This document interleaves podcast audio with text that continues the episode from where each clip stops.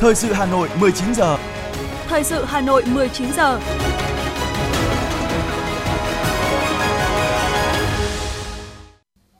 Thanh Hiền và Quang Huy kính chào quý vị các bạn. Bây giờ là chương trình thời sự của Đài Phát thanh và Truyền hình Hà Nội, phát trực tiếp trên sóng phát thanh tối nay thứ hai, ngày 19 tháng 9 năm 2022. Chương trình có những nội dung chính sau đây.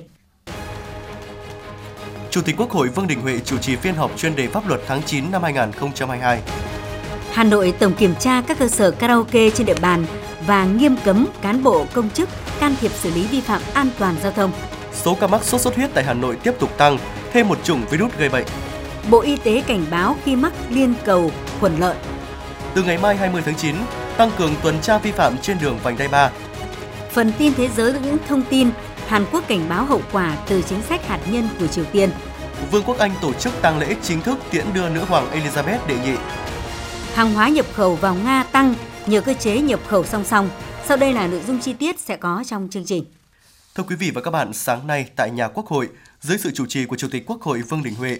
Ủy ban Thường vụ Quốc hội đã bắt đầu họp phiên chuyên đề pháp luật tháng 9 năm 2022. Phát biểu khai mạc phiên họp, Chủ tịch Quốc hội Vương Đình Huệ cho biết, phiên họp chuyên đề của Ủy ban Thường vụ Quốc hội tháng 9 2022 dự kiến sẽ diễn ra trong 5,5 ngày làm việc, sẽ xem xét 17 nội dung gồm 7 dự án luật, 5 dự thảo, nghị quyết, 4 chuyên đề giám sát và một nội dung vấn đề quan trọng để trình Quốc hội.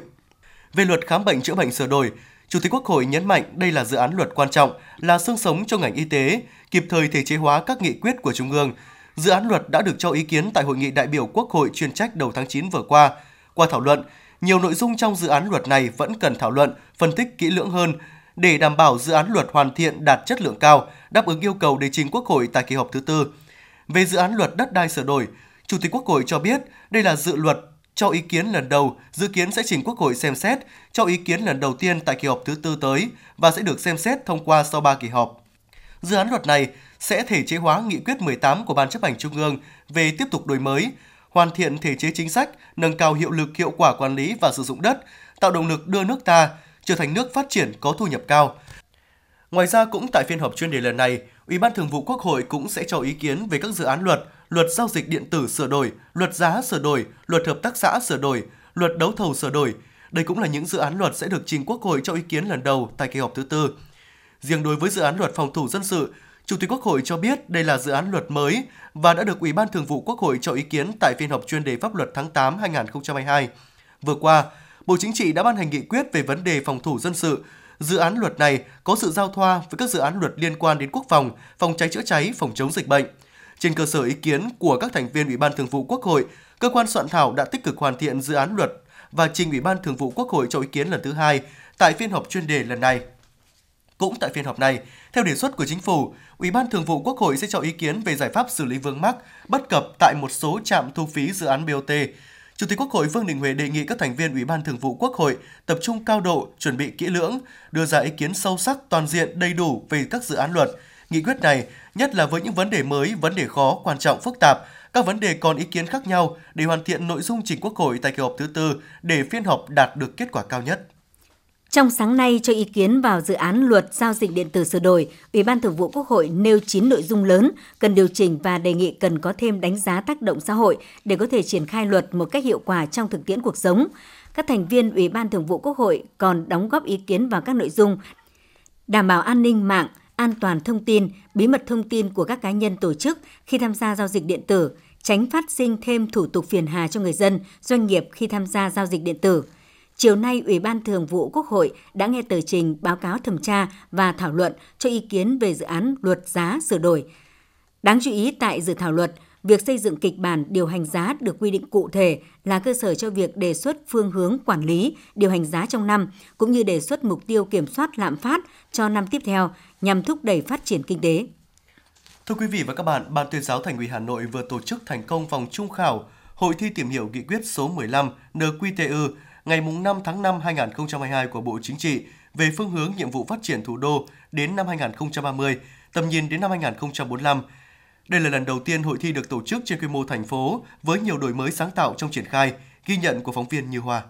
Báo cáo tổng kết tại vòng trung khảo hội thi cho biết, nghị quyết số 15 NQTU là nghị quyết thứ năm mà Bộ Chính trị ban hành liên quan đến thủ đô Hà Nội từ năm 1976 đến nay. Điều đó cho thấy sự quan tâm đặc biệt của Bộ Chính trị đối với Đảng bộ, chính quyền và nhân dân thủ đô Hà Nội. Nghị quyết số 15 NQTU được ban hành trên cơ sở tổng kết 10 năm thực hiện nghị quyết số 11 NQTU của Bộ Chính trị khóa 11 về phương hướng nhiệm vụ phát triển thủ đô Hà Nội giai đoạn 2011-2020. Với nhiều điểm đổi mới, nghị quyết số 15 NQTU có ý nghĩa đặc biệt quan trọng trong chiến lược xây dựng và phát triển của thủ đô Hà Nội với tầm nhìn dài hạn. Một trong những yêu cầu đặt ra của nghị quyết là phải tuyên truyền, phổ biến rộng rãi đến với cán bộ, đảng viên và nhân dân cả nước, trước hết là Đảng bộ, chính quyền và nhân dân thủ đô Hà Nội. Với yêu cầu đó, Ban tuyên giáo Thành ủy đã tham mưu thường trực Thành ủy tổ chức hội thi với quy mô thành phố với cách làm sáng tạo, vừa tổ chức trắc nghiệm trực tuyến trên môi trường mạng kết hợp với phần thi tự luận và sân khấu hóa. Trải qua 4 tuần thi của vòng sơ khảo, hội thi đã lựa chọn được 4 đội thi gồm 16 thí sinh xuất sắc được lựa chọn từ hơn 1 triệu thí sinh đăng ký và tham gia thi vòng sơ khảo trên nền tảng trực tuyến. Đánh giá cao cách làm sáng tạo của Ban tuyên giáo trong đổi mới phương thức học tập và quán triệt nghị quyết của Đảng, Phó Bí thư Thành ủy Nguyễn Văn Phòng khẳng định. Chúng tôi rất hoan nghênh và đánh giá cao và cũng xin chúc mừng Ban tuyên giáo Thành ủy với cái cách làm rất sáng tạo và phù hợp với cái xu thế phát triển hiện nay bằng cả hình thức trắc nghiệm trực tuyến trên môi trường mạng cũng như là thi tự luận và hôm nay là thi sân khấu hóa. Chính vì thế mà hội thi cũng là một cái hình thức rất hiệu quả để chúng ta tuyên truyền rộng rãi nội dung của nghị quyết. Nhưng quan trọng hơn đó là trên cơ sở nắm được nghị quyết, chúng ta phải có một quyết tâm cao, có một cái ý chí khát vọng vươn lên và từ đó xác định cái trách nhiệm của mỗi cán bộ, đảng viên và mỗi một người dân thủ đô phải nỗ lực vươn lên để đóng góp một cách thiết thực hiệu quả cho thủ đô thân yêu của chúng ta. Biểu dương các đơn vị trên địa bàn thành phố đã tích cực tham gia hội thi một cách sáng tạo trách nhiệm, đồng chí Nguyễn Văn Phong cho rằng các cơ quan báo chí trung ương cũng như thành phố đã tích cực tuyên truyền về hội thi cũng như các nội dung quan trọng của nghị quyết số 15 NQTU để các tầng lớp nhân dân thủ đô hiểu và thực hiện. Nhấn mạnh tầm quan trọng của nghị quyết số 15 NQTU đối với sự phát triển của thủ đô Hà Nội trong giai đoạn tới, đồng chí Nguyễn Văn Phong đã nêu bật một số nội dung của 8 nhiệm vụ giải pháp chủ yếu để thực hiện, trong đó có nhiều điểm mới so với các nghị quyết về phát triển thủ đô trước đó. Việc hoàn thiện hệ thống pháp luật về thủ đô với cơ chế chính sách phù hợp đáp ứng yêu cầu phát triển của thủ đô trong giai đoạn mới. Với tinh thần công tâm khách quan, ban giám khảo vòng chung kết hội thi đã lựa chọn được hai đội đoạt giải ba, một đội đoạt giải nhì và một đội đoạt giải nhất. Em Đỗ Ngọc Anh, trường Trung học phổ thông Quốc Oai, huyện Quốc Oai, giải nhất cuộc thi, chia sẻ.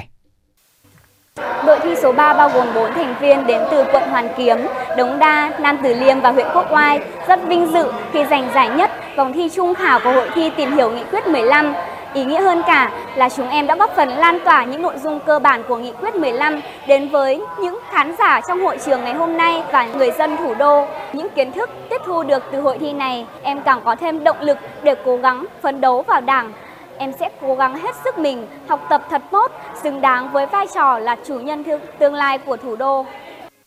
Hội thi tìm hiểu nghị quyết số 15 của Bộ Chính trị không chỉ thành công với con số hơn 1 triệu người đăng ký và tham gia thi, mà ý nghĩa hơn cả chính là sức lan tỏa đưa nghị quyết của Đảng thấm sâu vào cuộc sống, khơi dậy ý chí và khát vọng cống hiến của cán bộ đảng viên cùng các tầng lớp nhân dân, mở đường cho phong trào hành động cách mạng, khơi dậy tiềm năng lợi thế, xây dựng phát triển thủ đô văn hiến, văn minh và hiện đại.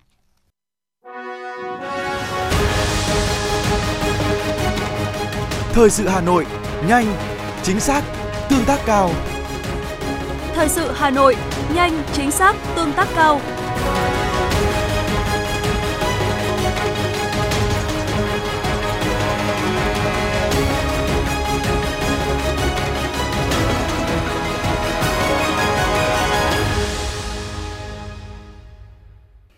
Tiếp tục là phần tin, Bộ Tài chính vừa hoàn thiện dự thảo nghị định quy định tiêu chuẩn định mức sử dụng xe ô tô thay thế nghị định số 04 năm 2019 của Chính phủ. Một trong những thay đổi của nghị định là đề xuất nâng giá mua ô tô với một số chức danh lên mức 1,6 tỷ đồng một chiếc thay cho mức 1,1 tỷ đồng hiện nay. Các chức danh đang sử dụng xe có giá mua 920 triệu đồng dự kiến tăng lên 1,2 đến 1,45 tỷ đồng một chiếc. Lý giải về đề xuất này, Bộ Tài chính cho biết, theo phản ánh của các bộ và địa phương, giá mua ô tô theo quy định hiện nay rất thấp so với giá thị trường. Do vậy, để đảm bảo an toàn cho xe và người sử dụng, việc tăng giá mua xe là cần thiết. Lãnh đạo Bộ Tài chính vừa cho biết, chính phủ đang chỉ đạo bộ này nghiên cứu giảm thêm thuế đối với xăng dầu, gồm thuế VAT, thuế tiêu thụ đặc biệt để trình Quốc hội tại kỳ họp sắp tới. Trước đó, thuế bảo vệ môi trường với xăng dầu đã được giảm về kịch khung từ đầu tháng 7. Bộ Tài chính cho biết sẽ chủ động trong các giải pháp tài khóa để có các phương án kịch bản đa dạng, ứng phó với tất cả tình huống diễn biến thất thường. Việc này để có công cụ linh hoạt về ứng phó với các tình huống giá năng lượng, xăng dầu biến động mạnh mẽ, ảnh hưởng đến đời sống của nhân dân. Tính đến ngày 14 tháng 9, nhà máy thủy điện Tuyên Quang đã sản xuất được 1,187 tỷ kWh điện, hoàn thành kế hoạch sản lượng điện sản xuất năm 2022, vượt trước hơn 3 tháng so với kế hoạch. Tập đoàn Điện lực Việt Nam giao đưa tổng sản lượng điện lũy kế từ khi đi vào sản xuất đến nay đạt hơn 19 tỷ kWh điện. Từ nay đến cuối năm, công ty Thủy điện Tuyên Quang sẽ tiếp tục chỉ đạo cán bộ, công nhân viên chức thực hiện đầy đủ các quy định hiện hành về an toàn vệ sinh lao động và phòng chống cháy nổ, vận hành các tổ máy theo đúng quy trình, trong đó đặc biệt chú trọng việc chủ động lập kế hoạch chi tiết các nội dung công việc và cách thức thực hiện, bố trí lịch sửa chữa các tổ máy hợp lý để tận dụng tối đa lượng nước về đồng thời tích nước hồ chứa đến mực nước theo quy định để phục vụ mục tiêu phát điện, cấp nước đồ ải vụ đông xuân năm 2022-2023. Theo Chi cục Phát triển Nông thôn Hà Nội, Sở Nông nghiệp và Phát triển Nông thôn, toàn thành phố hiện có 145 chuỗi liên kết từ sản xuất đến tiêu thụ sản phẩm nông nghiệp. Trong số 145 chuỗi trên, 52 chuỗi sản phẩm có nguồn gốc từ chăn nuôi, 93 chuỗi sản phẩm có nguồn gốc từ trồng trọt, các chuỗi liên kết đa dạng, trong đó chủ yếu như chuỗi liên kết từ cung ứng vật tư, dịch vụ đầu vào, tổ chức sản xuất thu hoạch, sơ chế hoặc chế biến gắn với tiêu thụ sản phẩm nông nghiệp, chuỗi liên kết tổ chức sản xuất, thu hoạch gắn với tiêu thụ sản phẩm, chuỗi liên kết sơ chế, chế biến gắn với tiêu thụ sản phẩm. Hiện trên địa bàn thủ đô có một số chuỗi liên kết điển hình như chuỗi liên kết sản xuất, tiêu thụ sản phẩm gạo chất lượng cao khu cháy của Hợp tác xã Sản xuất Kinh doanh Nông nghiệp Đoàn kết huyện Ứng Hòa, chuỗi gạo hữu cơ và bưởi diễn của Hợp tác xã Nông nghiệp hữu cơ Nam Phương Tiến huyện Trương Mỹ, chuỗi thủy sản của Hợp tác xã Thủy sản Công nghệ cao Đại Áng huyện Thanh Trì, chuỗi thịt bò 3B của công ty giống gia súc Hà Nội. Thưa quý vị các bạn, mặc dù đã được quan tâm đầu tư, nhưng hiện nay trên địa bàn các huyện ngoại thành có rất nhiều trạm bơm đã bị xuống cấp trầm trọng, không đáp ứng được nhu cầu tưới tiêu phục vụ sản xuất nông nghiệp. Trước diễn biến ngày càng bất thường của thời tiết, ghi nhận của phóng viên Ngọc Ánh.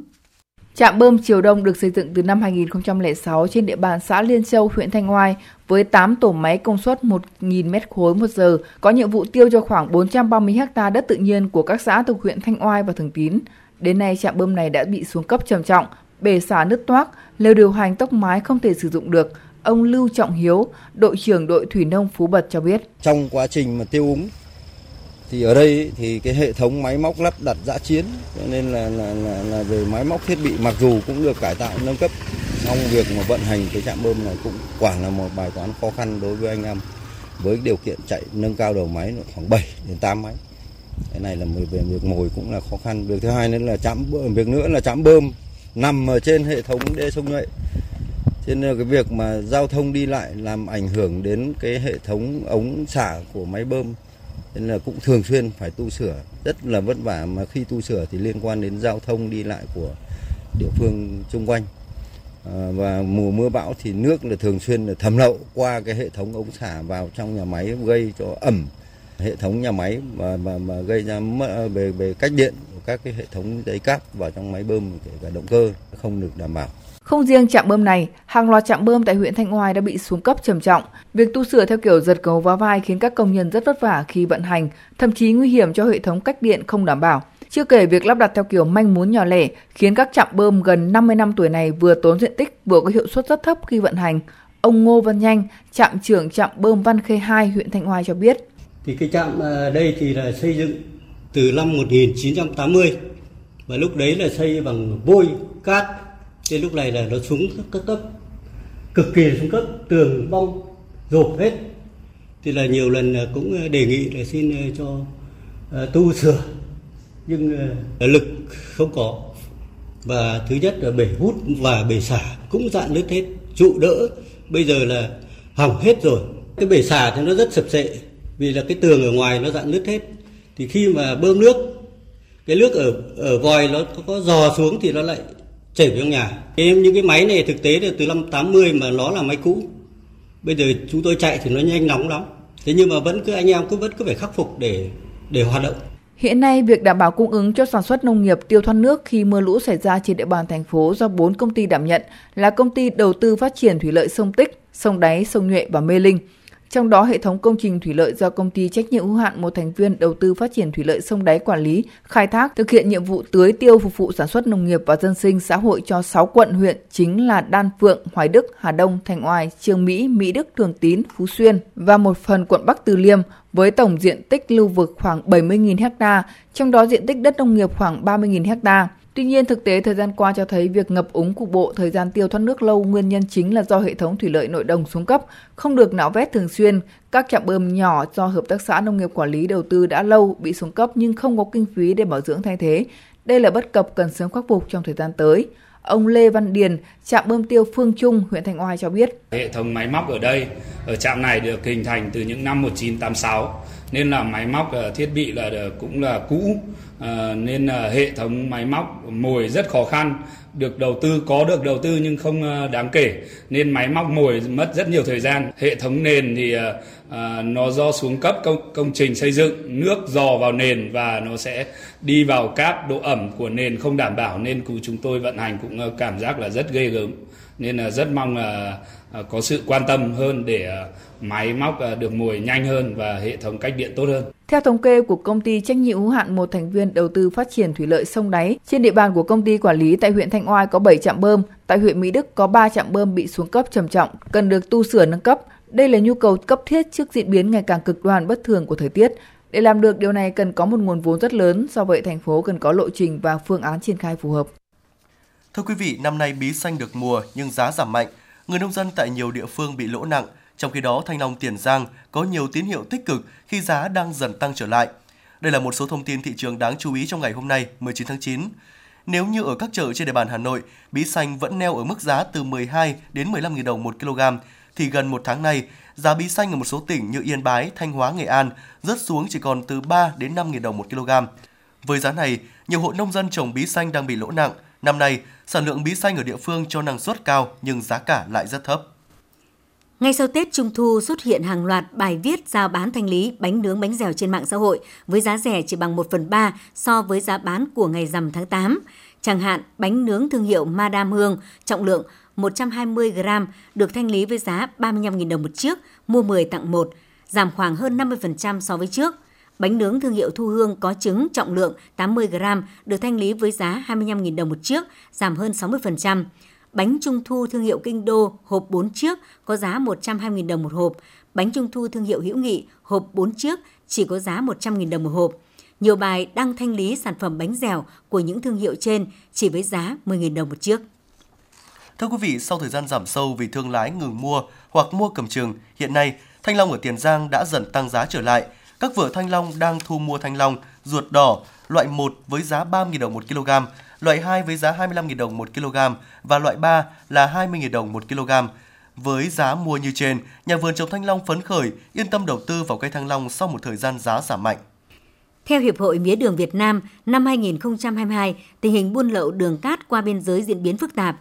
thể hiện qua số lượng đường cát nhập lậu vào Việt Nam tăng gần gấp đôi so với cùng kỳ năm 2021, gây nhiều khó khăn cho hoạt động sản xuất kinh doanh đường trong nước – Cụ thể, từ đầu năm đến nay, đã có khoảng trên 141.219 tấn đường nhập lậu từ Campuchia và Lào vào Việt Nam. Hiện tại, tình hình buôn lậu đường về Việt Nam vẫn tiếp tục diễn biến phức tạp. Thưa quý vị, Công an quận Hà Đông cho biết đang phối hợp với Cục Quản lý Thị trường Hà Đông lập hồ sơ xử lý một cơ sở kinh doanh thuốc lá điện tử trái phép có dấu hiệu làm giả nhãn hiệu các thương hiệu lớn. Trước đó, từ nguồn tin trinh sát ngày 18 tháng 9, cơ quan chức năng đã bất ngờ kiểm tra cơ sở kinh doanh tại tổ 19 phường Kiến Hưng, quận Hà Đông, sinh năm 1993 ở phường Khương Thượng, quận Đống Đa, Hà Nội làm chủ. Tại thời điểm kiểm tra, lực lượng đã tạm giữ 320 tẩu thuốc lá điện tử thành phẩm, 1.800 chiếc vỏ thân tẩu thuốc, 1.800 chiếc nắp tẩu thuốc, 1.800 chiếc bông thấm tinh dầu, 2 lít tinh dầu, 1 kg túi ni lông, 1.200 chiếc vỏ hộp. Cơ sở này không đăng ký kinh doanh và đang có dấu hiệu sản xuất hàng giả mạo nguồn gốc xuất xứ kinh doanh hàng hóa không rõ nguồn gốc xuất xứ cơ quan chức năng của thành phố Hà Nội đã lập biên bản tịch thu toàn bộ hàng hóa vi phạm, tiếp tục xử lý theo quy định. Thực hiện kế hoạch của Chủ tịch Ủy ban nhân dân thành phố Hà Nội về tổng kiểm tra các cơ sở karaoke trên địa bàn, tối qua dạng sáng nay 19 tháng 9, lực lượng chức năng của Ủy ban nhân dân quận Hoàn Kiếm đã kiểm tra hoạt động phòng chống cháy nổ tại cơ sở karaoke trên địa bàn. Công tác kiểm tra trực tiếp tại cơ sở karaoke số 245 Phúc Tân cho thấy cơ sở có 10 phòng, trong đó 3 phòng đạt tiêu chuẩn, 7 phòng đóng cửa. Chủ quán đã dán thông báo, dỡ hệ thống loa. Tại cơ sở karaoke ở số 243, 241 Phúc Tân, tổ công tác nhận thấy còn hai phòng hát chưa đạt chuẩn đang trong quá trình tháo rỡ.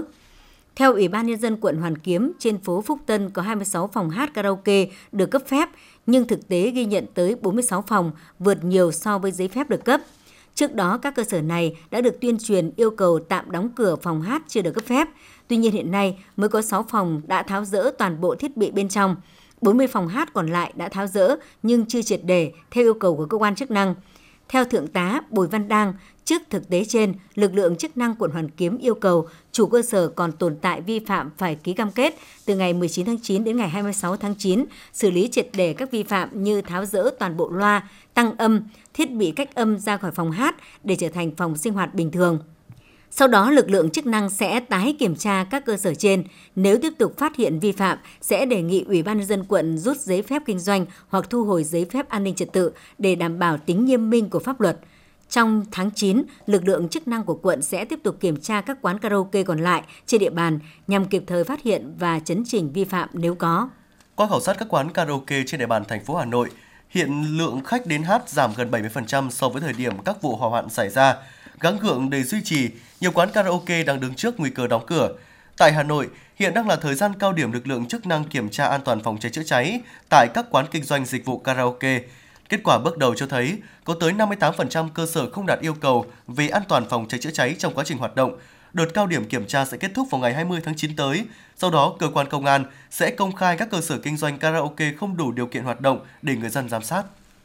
Thưa quý vị các bạn, trước vụ cháy nhà xưởng gần đây tại xã Thanh Văn, huyện Thanh Oai làm ba mẹ con bị chết cháy đã gióng lên hồi chuông cảnh tỉnh đối với các nhà xưởng sản xuất kinh doanh tại các làng nghề, vốn là huyện có nhiều làng nghề để đảm bảo an toàn phòng cháy chữa cháy cho các nhà xưởng sản xuất tại các làng nghề. Công an huyện Quốc Oai cũng đã phối hợp với chính quyền địa phương tăng cường tuyên truyền kiểm tra nhắc nhở các cơ sở chú ý đảm bảo an toàn phòng cháy chữa cháy vì tài sản tính mạng của bản thân và cộng đồng xung quanh. Kinh doanh mặt hàng đồ uống nước giải khát tại kho xưởng của công ty trách nhiệm hữu hạn tổng hợp Danh Thành, thôn Văn Quang, xã Nghĩa Hương, huyện Quốc Oai với mái tôn quây kín đang lưu giữ rất nhiều mặt hàng nước giải khát có ga. Dù đã chú ý quan tâm đến công tác phòng cháy chữa cháy, khi trang bị đầy đủ thiết bị phòng cháy chữa cháy, bố trí lắp đặt đầu báo phòng cháy chữa cháy tự động cũng như bố trí lối thoát hiểm cho nhà xưởng, nhưng qua kiểm tra, đoàn công tác công an huyện Quốc Oai cũng phát hiện nhiều thiếu sót cần khắc phục như hệ thống dây dẫn tải điện vẫn đi trần chưa được bọc trong gen.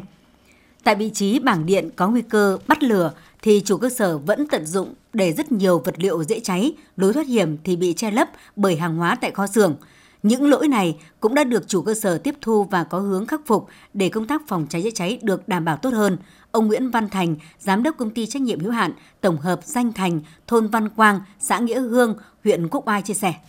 Nói đến phòng cháy chữa cháy là nó rất tốt chứ không phải không tốt chứ không phải các anh đến ờ, kiểm tra là mình là chuẩn bị để mình làm đối phó, nhưng mà làm hết sức có thể. Thế nhưng mà cái chỗ có những cái mình làm nó cũng do, gọi là, do công việc hoặc là do mọi cái, có khi nó cũng chưa thể đáp ứng được hết. Thì cái này tôi cũng xin hứa là sẽ sẽ phải làm tốt hơn. Vì cái này nó nó quyền lợi đến mình. Khi xảy ra cháy là mình là người thiệt thòi nhất,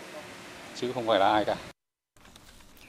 Vốn là huyện có nghề sản xuất và kinh doanh đồ gỗ dân dụng rất phát triển, xã Nghĩa Hương hiện có trên 200 nhà xưởng kết hợp sản xuất và kinh doanh nằm xen kẽ trong các khu dân cư. Đối với loại hình này, chủ yếu là nhà lợp mái tôn, nhiều cơ sở còn chủ quan trong công tác phòng cháy chữa cháy. Bởi vậy, việc đẩy mạnh tuyên truyền, tăng cường hoạt động kiểm tra, nhắc nhở, xử lý vi phạm nhằm nâng cao nhận thức cho các chủ cơ sở sản xuất kinh doanh đóng vai trò quan trọng trong công tác đảm bảo phòng cháy chữa cháy. Huyện Quốc Oai hiện có 17 làng nghề truyền thống và tại các làng nghề này thì các kho xưởng sản xuất kết hợp nơi ở, kinh doanh tồn tại khá nhiều. Điều này đặt ra vấn đề rất lớn trong công tác đảm bảo an toàn phòng cháy chữa cháy cho loại hình này. Thiếu tá Phùng Ngọc Hải, đội phó đội cảnh sát phòng cháy chữa cháy và cứu hộ cứu nạn, công an huyện Quốc Oai khuyến cáo. À, để đảm bảo an toàn phòng cháy đối với những cơ sở quy mô nhỏ này, hộ gia đình như này thì chúng tôi khuyến cáo là người chủ hộ gia đình thứ nhất là phải À, tham gia các lớp tập huấn, nghiệp vụ phòng cháy cháy để nắm bắt những cái kỹ năng, những cái ừ, thao tác và đồng thời là biết cách để phòng ngừa. Đặc biệt là cái hệ thống điện thì ừ, đề nghị là à, chủ cơ sở phải đi trong ống ghen chống cháy đối với những cái khu vực mà có cầu dao automat và có nguy cơ mà có thể gây ra bắn tia lửa điện ra để gây ra mô ve và gây ra chập cháy thì phải có cái ừ, trong hộp để đảm bảo an toàn đồng thời là tại cơ sở thì phải trang bị những cái phương tiện chữa cháy ban đầu như những bình chữa cháy hoặc là những cái xô trộn múc nước để tận dụng cái nguồn nước tự nhiên sẵn có ở lên kề cái sát cơ sở. Hiện nay, Công an huyện Quốc Oai đang tăng cường hoạt động kiểm tra, xử lý vi phạm, yêu cầu khắc phục sai phạm nhằm đảm bảo an toàn đối với các nhà xưởng tại các làng nghề. Trung tá Nguyễn Văn Dũng, Phó trưởng Công an huyện Quốc Oai cho biết. Chúng tôi giả soát trên địa bàn hiện tại thì cái số lượng mà cái công trình vi phạm chữa cháy cháy thì cũng tương đối, tồn tại tương đối lớn. Riêng đối với cái công trình à, thuộc diện thẩm duyệt nghiệm thu thì trên địa bàn huyện Quốc Oai hiện tại có 210 cơ sở. Trong đó thì có nhiều loại hình cơ sở là kho xưởng. Không chủ quan trong công tác phòng cháy chữa cháy, hiện tại huyện Quốc Oai cũng đã kiện toàn lực lượng phòng cháy chữa cháy cơ sở tại các thôn xóm để hỗ trợ công tác phòng cháy chữa cháy tại chỗ. Với việc chủ động các biện pháp phòng ngừa, tăng cường công tác kiểm tra xử lý vi phạm, khắc phục các vi phạm an toàn phòng cháy chữa cháy tại các kho xưởng, cơ sở sản xuất kinh doanh làng nghề sẽ góp phần giảm thiểu nguy cơ cháy nổ xảy ra tại các làng nghề trên địa bàn huyện Quốc Oai.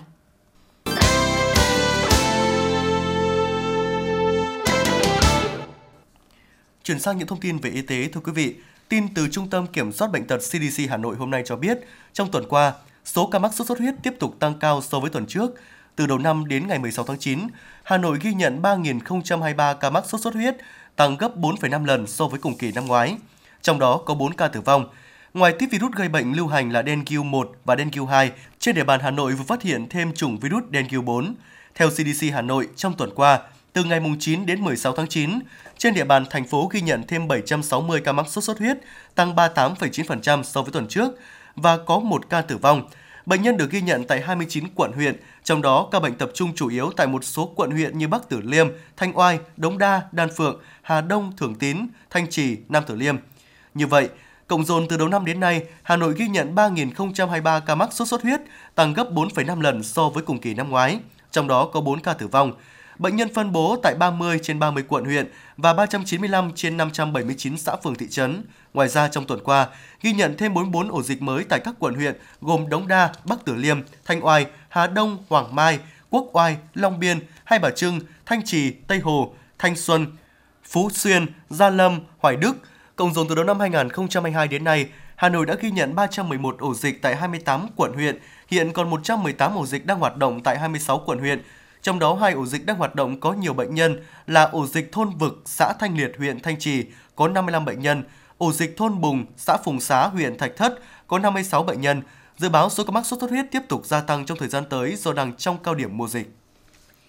Theo CDC Hà Nội, virus gây bệnh sốt xuất huyết có 4 chủng khác nhau là dengue 1, dengue 2, dengue 3, dengue 4. Hà Nội đã phát hiện ra 3 chủng virus gây bệnh trên địa bàn thành phố trong năm 2022 là dengue 1, dengue 2 và dengue 4.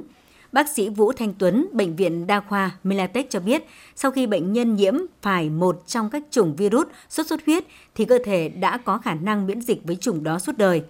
Tuy nhiên, họ vẫn có thể tái nhiễm sốt xuất huyết do chủng khác gây nên. Điều đáng lo ngại là lần nhiễm sau sẽ nặng hơn lần nhiễm trước đó. Vì chưa có thuốc đặc trị nên chỉ có thể điều trị sốt xuất huyết bằng cách kiểm soát triệu chứng, uống nhiều nước, kết hợp nghỉ ngơi và có chế độ dinh dưỡng hợp lý. Những người sốt cao trên 38,5 độ C thì có thể hạ sốt và giảm triệu chứng đau bằng paracetamol. Bác sĩ Vũ Thanh Tuấn khuyến cáo không được lạm dụng các thuốc như ibuprofen, aspirin, nachi, naproxen, anangin do các thuốc này có thể gây tác dụng phụ là biến chứng xuất huyết. Trong trường hợp bệnh nhân xuất hiện các triệu chứng nghiêm trọng như đau bụng và nôn ói nhiều, không ăn uống được, đã giảm hoặc hết sốt nhưng vẫn còn cảm giác khó chịu, chân tay ẩm, lạnh, chảy máu, mũi miệng, xuất huyết âm đạo, thì hãy khẩn trương đưa bệnh nhân nhập viện. Thưa quý vị, theo báo cáo của Trung tâm Kiểm soát Bệnh tật CDC Hà Nội ngày hôm nay cho biết, chỉ trong 2 tuần từ ngày mùng 2 đến 16 tháng 9, Hà Nội liên tiếp ghi nhận 2 ca bệnh nhân nhiễm liên cầu khuẩn lợn, trong đó có một người không ăn tiết canh, không giết mổ lợn. Như vậy, từ đó năm đến ngày 16 tháng 9, trên địa bàn Hà Nội ghi nhận 3 ca mắc liên cầu khuẩn lợn, tăng 2 ca so với cùng kỳ năm 2021. Chỉ hơn một ngày sau khi xuất hiện triệu chứng sốt cao, đau đầu, đau mỏi toàn thân, nam bệnh nhân 60 tuổi làm ruộng địa chỉ ở Giáp Ngọ, xã Trúc Sơn, huyện Trương Mỹ đã rơi vào tình trạng kích động, khó tiếp xúc, nằm ở tư thế cò súng cứng gáy. Ngay sau đó bệnh nhân được gia đình đưa tới bệnh viện Quân y 103. Tại đây kết quả xét nghiệm cho thấy bệnh nhân dương tính với Streptococcus suis, nhiễm liên cầu khuẩn lợn. Đáng chú ý 14 ngày trước khi khởi phát bệnh, ông M không ăn lòng lợn tiết canh, không tham gia giết mổ lợn, gia đình cũng không chăn nuôi lợn. Tuy nhiên, ông là người thường xuyên nấu ăn trong gia đình. Một trường hợp khác cũng vừa ghi nhận mắc liên cầu lợn tại Hà Nội là bệnh nhân nam 48 tuổi ở thôn Bãi, xã Cao Viên, huyện Thanh Oai. Người đàn ông này bất ngờ xuất hiện tình trạng sốt cao và khám và điều trị tại trạm y tế trên địa bàn nhưng không đỡ. Sau đó bệnh nhân đau đầu nhiều, giảm nhận thức nên được chuyển đến Bệnh viện Quân y 103 điều trị. Tại đây, bệnh nhân được xét nghiệm dịch não tủy, nuôi cấy Streptococcus suis dương tính. Bệnh nhân được chẩn đoán nhiễm khuẩn liên cầu lợn. Theo thông tin từ Cục Y tế Dự phòng Bộ Y tế, liên cầu khuẩn lợn là bệnh lây truyền từ động vật sang người. Hầu hết các ca bệnh liên cầu lợn đều có liên quan đến giết mổ, ăn tiết canh hoặc các món đồ chiên nấu chín như nem chạo, nem chua. Tuy nhiên cũng có một số trường hợp bệnh nhân không ăn tiết canh, không giết mổ lợn vẫn mắc bệnh. Nguyên nhân là do ăn thịt lợn nhiễm bệnh nhưng chế biến còn tái sống. Tiếp xúc với lợn nhiễm bệnh thông qua các tổn thương, chảy xước trên da khi chế biến thực phẩm. Trong số hai bệnh nhân vừa phát hiện liên cầu lợn, có một trường hợp bệnh nhân không ăn tiết canh, không giết mổ lợn nhưng vẫn nhiễm bệnh. Nhiều khả năng bệnh nhân có thể ăn phải thịt lợn nhiễm bệnh chưa nấu chín kỹ hoặc khi chế biến thức ăn có tiếp xúc với thịt lợn nhiễm bệnh. Ông Trần Đắc Phu, nguyên cục trưởng Cục Y tế Dự phòng Bộ Y tế cảnh báo, bệnh này diễn biến cực kỳ nhanh chóng, gây sốc nhiễm khuẩn, hôn mê và suy đa tạng. Người nhiễm bệnh liên cầu lợn gồm 3 thể nhiễm trùng huyết, viêm màng não mù hoặc kết hợp cả hai Tùy từng thể mà bệnh diễn biến nặng hay nhẹ, có trường hợp ngay từ đầu nhiễm khuẩn đã nặng. Để phòng nhiễm liên cầu khuẩn lợn, theo khuyến cáo của Cục Y tế Dự phòng Bộ Y tế, người dân không nên ăn tiết canh, nội tạng lợn và các sản phẩm từ thịt lợn chưa được nấu chín như lòng, tim, gan, thận, trần tái, thịt tái, nem chua, nem chạo, không sử dụng thịt lợn có màu đỏ khác thường, xuất huyết hoặc phù nề. Ngoài ra người dân không được mua bán, vận chuyển, giết mổ lợn bệnh, lợn chết, tiêu hủy lợn bệnh, lợn chết theo đúng quy định. Người khi có các biểu hiện nghi ngờ mắc bệnh như sốt cao đột ngột và có tiền sử chăn nuôi, giết mổ lợn ốm, chết hoặc sản phẩm từ lợn không đảm bảo vệ sinh, cần đến ngay cơ sở y tế để được thăm khám và điều trị kịp thời.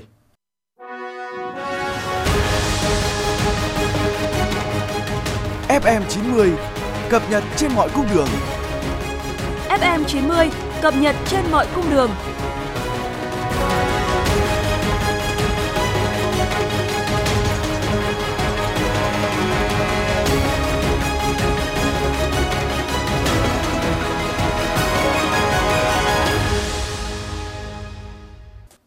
Thưa quý vị và các bạn, Chủ tịch Ủy ban nhân dân thành phố Hà Nội chỉ đạo nghiêm cấm người đứng đầu, lãnh đạo các sở ban ngành địa phương, cán bộ công chức viên chức can thiệp, tác động vào quá trình xử lý các hành vi vi phạm về trật tự an toàn giao thông của lực lượng chức năng.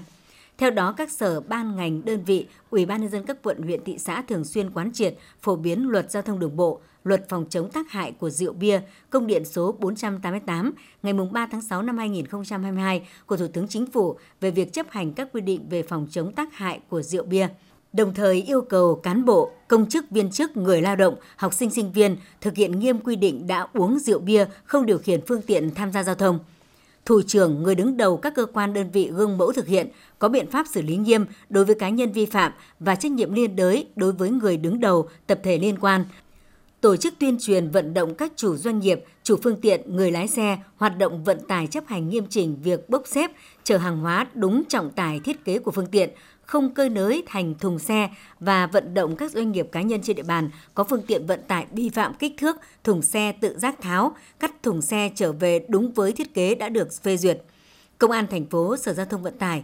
chỉ đạo các lực lượng chức năng tăng cường công tác đảm bảo trật tự, an toàn giao thông, đặc biệt là công tác tuần tra kiểm soát, xử lý nghiêm người điều khiển phương tiện giao thông mà trong máu và hơi thở có nồng độ cồn hoặc có chất ma túy. Người điều khiển phương tiện vi phạm các quy định về tốc độ, thông báo về cơ quan đơn vị đối với các trường hợp người vi phạm là cán bộ công chức viên chức, người lao động trong các cơ quan nhà nước hoặc thông báo về địa phương nơi công dân cư trú để xem xét, xử lý theo quy định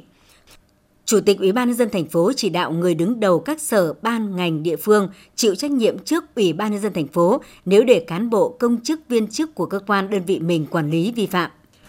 Thưa quý vị, ở Hà Nội, những ai thường phải lưu thông trên tuyến đường cầu Thanh Trì vành đai 3 giờ cao điểm không khỏi ngao ngán trước tình trạng thường xuyên ủng tắc giao thông. Trước tình trạng này, từ ngày mai 20 tháng 9 đến 20 tháng 10, Cục Cảnh sát Giao thông và Phòng Cảnh sát Giao thông Công an Hà Nội sẽ tăng cường tuần tra kiểm soát lưu động trên tuyến đường trên. Lực lượng chức năng sẽ sử dụng mô tô cơ động di chuyển dọc tuyến để phát hiện và kịp thời giải quyết các điểm nút gây ùn tắc tại cả trên đường cao và các nhánh đường đi xuống, đồng thời bố trí phân luồng hợp lý để hạn chế xung đột giữa các luồng phương tiện, chỉ huy điều khiển giao thông tránh ùn tắc trên các luồng đường chính, hạn chế xung đột các luồng giao thông. Mặt khác, lực lượng cảnh sát giao thông sẽ sử dụng thiết bị nghiệp vụ quay phim, ghi hình các loại phương tiện giao thông cơ giới đường bộ vi phạm là nguyên nhân chính gây ùn tắc giao thông để căn cứ xử lý vi phạm. Theo Ban Quản lý Dự án 2 Bộ Giao thông Vận tải sáng nay, gói thầu đoạn tuyến kết nối Lai Châu với cao tốc Nội Bài Lào Cai được bắt đầu triển khai thi công. Đây là đoạn đường giao thông cấp quốc gia Việt Nam có tổng chiều dài tuyến là 147 km. Hiện tại giao thông kết nối giữa tỉnh Lai Châu với các địa phương khác vẫn khá khó khăn, tiềm ẩn nguy cơ mất an toàn giao thông vào mùa mưa, thời tiết xấu. Vì vậy, tuyến kết nối Lai Châu với cao tốc Nội Bài Lào Cai được triển khai sẽ tăng tính kết nối, thuận lợi cho quá trình giao thương hàng hóa và tạo động lực cho địa phương khai thác tiềm năng sẵn có về du lịch. Thưa quý vị và các bạn, nhằm góp phần nâng cao ý thức khi tham gia giao thông của học sinh trên địa bàn, sáng nay, đội cảnh sát giao thông công an huyện Quốc Oai đã tổ chức buổi tuyên truyền phổ biến pháp luật, an toàn giao thông cho các em học sinh tại trường Trung học phổ thông Cao Bá Quát. Sáng nay, hơn 1.600 giáo viên và học sinh trường Trung học phổ thông Cao Bá Quát, huyện Quốc Oai đã được cán bộ đội cảnh sát giao thông, công an huyện tuyên truyền về tầm quan trọng của việc đội mũ bảo hiểm khi ngồi sau xe máy, các biển báo giao thông, những nội dung cơ bản của luật giao thông đường bộ và cách phòng tránh tai nạn giao thông. Với hình thức tuyên truyền đa dạng như vừa chia sẻ kiến thức pháp luật, vừa giao lưu hỏi đáp, kèm theo phần thưởng hấp dẫn đã giúp các em học sinh hào hứng tham gia và ghi nhớ được những quy định khi tham gia giao thông. Tham gia buổi tuyên truyền, em Nguyễn Thủy Trang, Hà Thị Xuân, học sinh trường Trung học phổ thông Cao Báo Quát chia sẻ. Em thấy à, những cái buổi tuyên truyền này à, rất là có ích đối với à, cho bọn em bởi vì bọn em sẽ biết thêm được nhiều cái kiến thức về an toàn giao thông ví dụ như là cái điều khiển xe cho phù hợp ờ, với độ tuổi với cả có thể à, học thêm được à, rất nhiều các biển báo ở trên đường để mình có thể à, khi mà gặp nó thì mình sẽ không bị lúng túng để mà xử hiện để xử lý nó. Vâng, thưa cô là sau khi được học và được tìm hiểu giới thiệu của các chú công an thì em biết thêm về các biển báo mới và một số biển báo ở gần khu vực em mà em vẫn chưa rõ và xác định được. Thì sau lần này thì em sẽ đi đúng đường và tuân theo lệnh của biển báo rõ ràng ờ, đúng nội quy. Dạ chắc chắn là em sẽ về phổ cập đến cho không chỉ cho gia đình em mà còn cho hàng xóm hay là các em nhỏ của em nữa. Chia sẻ về hoạt động trên, Trung tá Nguyễn Hữu Hệ, cán bộ đội cảnh sát giao thông công an huyện Quốc Oai cho hay, tuyên truyền luật an toàn giao thông tại những trường học trên địa bàn huyện là hoạt động thường niên của lực lượng công an nhằm hỗ trợ việc đảm bảo an toàn giao thông tại những trường học trên địa bàn. Ngay từ khi năm học mới bắt đầu, đội cảnh sát giao thông công an huyện Quốc Oai đã chủ động phối hợp với các trường học trên địa bàn đẩy mạnh công tác tuyên truyền về luật an toàn giao thông đường bộ cho các em. Hình thức tuyên truyền được thực hiện lồng ghép thông qua những hoạt động trải nghiệm giữa giờ, ngoại khóa hay những giờ chào cờ vào sáng thứ hai hàng tuần. Thông qua những buổi tuyên truyền và tương tác, trao đổi những nội dung của luật an toàn giao thông đường bộ, đa số các em học sinh đều nhận thức được việc tuân thủ, chấp hành khi tham gia giao thông trên đường sẽ giúp mình và mọi người được an toàn. Trung tá Nguyễn Hữu Hệ, cán bộ đội cảnh sát giao thông công an huyện Quốc Oai cho biết thực hiện cái kế hoạch ờ, phối hợp giữa Sở Giáo dục Hà Nội và Công an thành phố Hà Nội để ờ, tổ chức tuyên truyền phổ biến ra pháp luật giao thông đường bộ đến ờ, các cái tổ chức đặc biệt là các cái trường học thì nhằm để cho cái ý, nâng cao cái ý thức chấp hành pháp luật giao thông đường bộ của các em học sinh. Trong cái đầu năm chúng tôi đã phối hợp gần như là các cái trường học trên cái địa bàn huyện Quốc Oai để từ đó thì ờ, nâng cao ý thức ờ, chấp hành pháp luật giao thông cũng như của học sinh cũng như các phụ huynh học sinh làm ờ, giảm thiểu cái tai nạn giao thông và cái ùn tắc giao thông, đặc biệt là ở các khu vực, các cổng trường học, cơ quan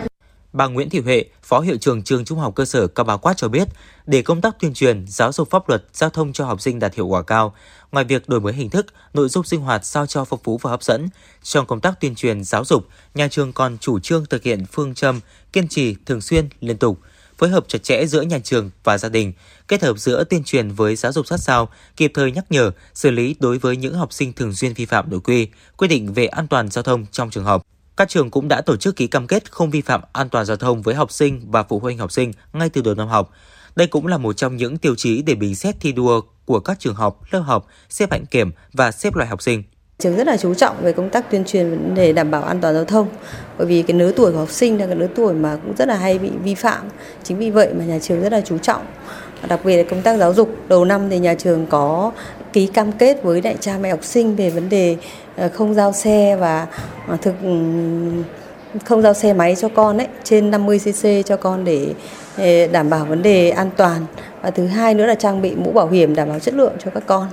Đây là cái mà nhà trường rất là chú trọng và cũng đã ký cam kết với trạm học sinh từ đầu năm. Với sự chủ động trong công tác tuyên truyền, phổ biến giáo dục pháp luật về trật tự an toàn giao thông mới bằng nhiều hình thức, nội dung phong phú, đa dạng, cán bộ chiến sĩ đội cảnh sát giao thông công an huyện Quốc Oai đã giúp các em học sinh trên địa bàn huyện nâng cao ý thức khi tham gia giao thông đường bộ, đảm bảo an toàn cho bản thân mình và những người xung quanh.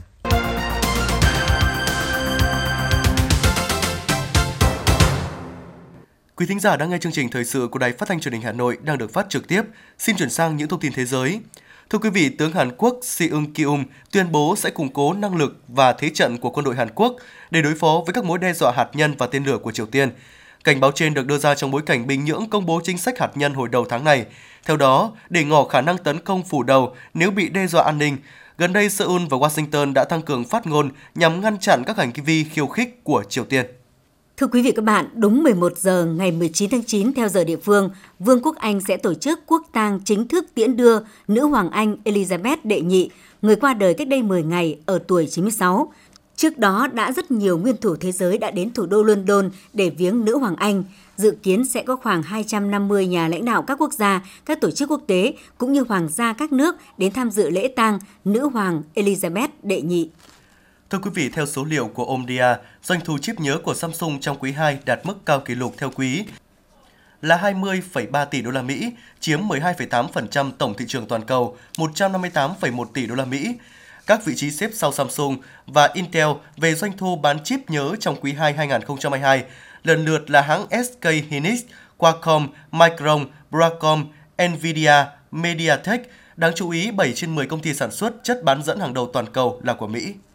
Siêu bão Manadon đã đổ bộ khu vực Tây Nam Nhật Bản vào tối qua 18 tháng 9, khiến trên 40 người bị thương và gây thiệt hại trên diện rộng ở khu vực này. Siêu bão Nanmadon là cơn bão thứ 14 trong mùa bão năm nay và đã được cơ quan khí tượng Nhật Bản đánh giá là cơn bão nguy hiểm chưa từng thấy trước đó.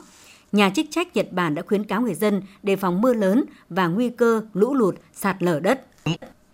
Hiện Hàn Quốc đã kích hoạt chế độ sẵn sàng ứng phó thiên tai do lo ngại ảnh hưởng của siêu bão Nanmado.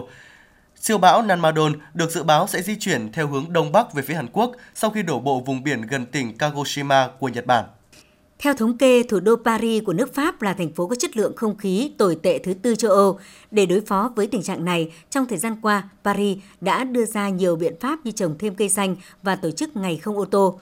Với ngày không ô tô, giới chức Paris muốn truyền tải thông điệp thành phố có thể mang một diện mạo khác, trong lành và thoáng đãng hơn nếu tất cả người dân cùng ủng hộ giảm bớt lưu lượng xe ô tô và tăng cường đi xe đạp.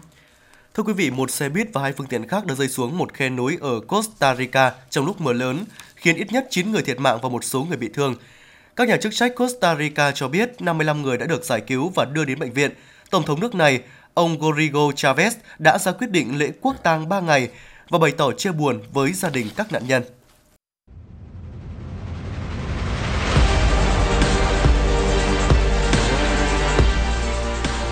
Bản tin thể thao Bản tin thể thao